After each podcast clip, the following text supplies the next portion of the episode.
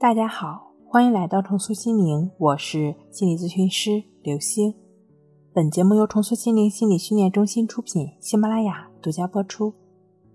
今天要分享的内容是心理千疮百孔，如何才能找回好睡眠？在人际交往过程中，想要获得良好的人际关系，我们就必须有付出。只会索取。最终只会赶走你的朋友，但对此，似乎有的人形成了一个误解，就是多付出就会有回报。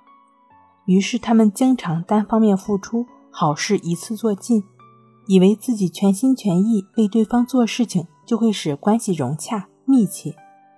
可事实上并非如此，因为如果好事一次做尽，对方会感到没有预留的心理空间，也就是说。当你做完所有的好事之后，你会黔驴技穷，无所事事，而同时将好事做尽，也可能会使对方难以回报。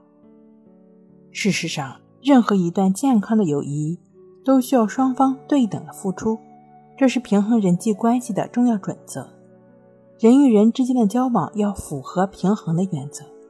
当你为对方付出时，他必定会偿还你。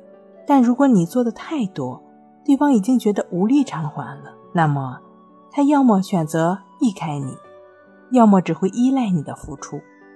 聪明的人在交往过程中懂得见好就收的道理，一次只给对方一点点恩惠，这样做会达到让双方感情不断升温的效果。那在对对方付出的时候，应该注意什么呢？第一，你要给对方一个回报的机会。心理学家霍曼斯早在1974年就曾经提出过，人与人之间交往本质上是一种社会交换。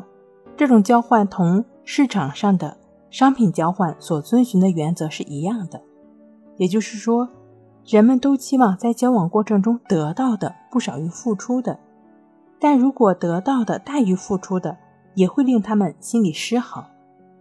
这给我们的启示就是说，那在人际交往过程中，想让对方获得心理平衡，在向对方付出的同时，还要给对方一个回报的机会，否则对方可能产生大的心理压力而疏远你。谁也不想欠下无法偿还的人情债，留有余地，彼此才能自由畅快的呼吸。第二，把你的付出分成多个部分，比如说你对家人或者子女，或者是在恋爱过程中。如果一次性把礼物送完，那么对方在激动之后就回到平静。日后在交往过程中，男孩子或者女孩子没有表示的话，那对方就会显得很失望。如果你能把这些礼物分成几个部分，不间断的送给他，那这种礼物不仅能够带来惊喜，也能够增加对方对你的好感。在社交活动中累积成若干次数的付出。比一次性的和盘托出更奏效，更能巩固人际间的关系。第三，提升自己，发展自己，让自己具有社交魅力。